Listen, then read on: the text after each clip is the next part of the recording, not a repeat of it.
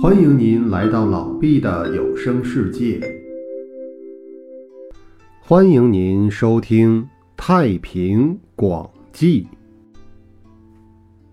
王子乔是周灵王的太子，平时喜欢吹笙，能吹出凤凰鸣叫的声音。有一次，他在河南的伊水和洛水之间漫游。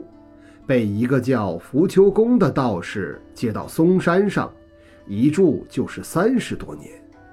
后来人们到山里去找到他，他见了还梁，说：“请你转告我家里的人，七月七日那天，在侯氏山上可以等到我。”到了那天，人们果然看见王子乔骑着一只白鹤停在山头，只能远远地望见，无法接近。王子乔频频举手向人们致意，过了好几天才骑鹤飞去。后来，人们为他在侯氏山和嵩山立了祠庙。以上便是。王子乔的故事，感谢您的收听。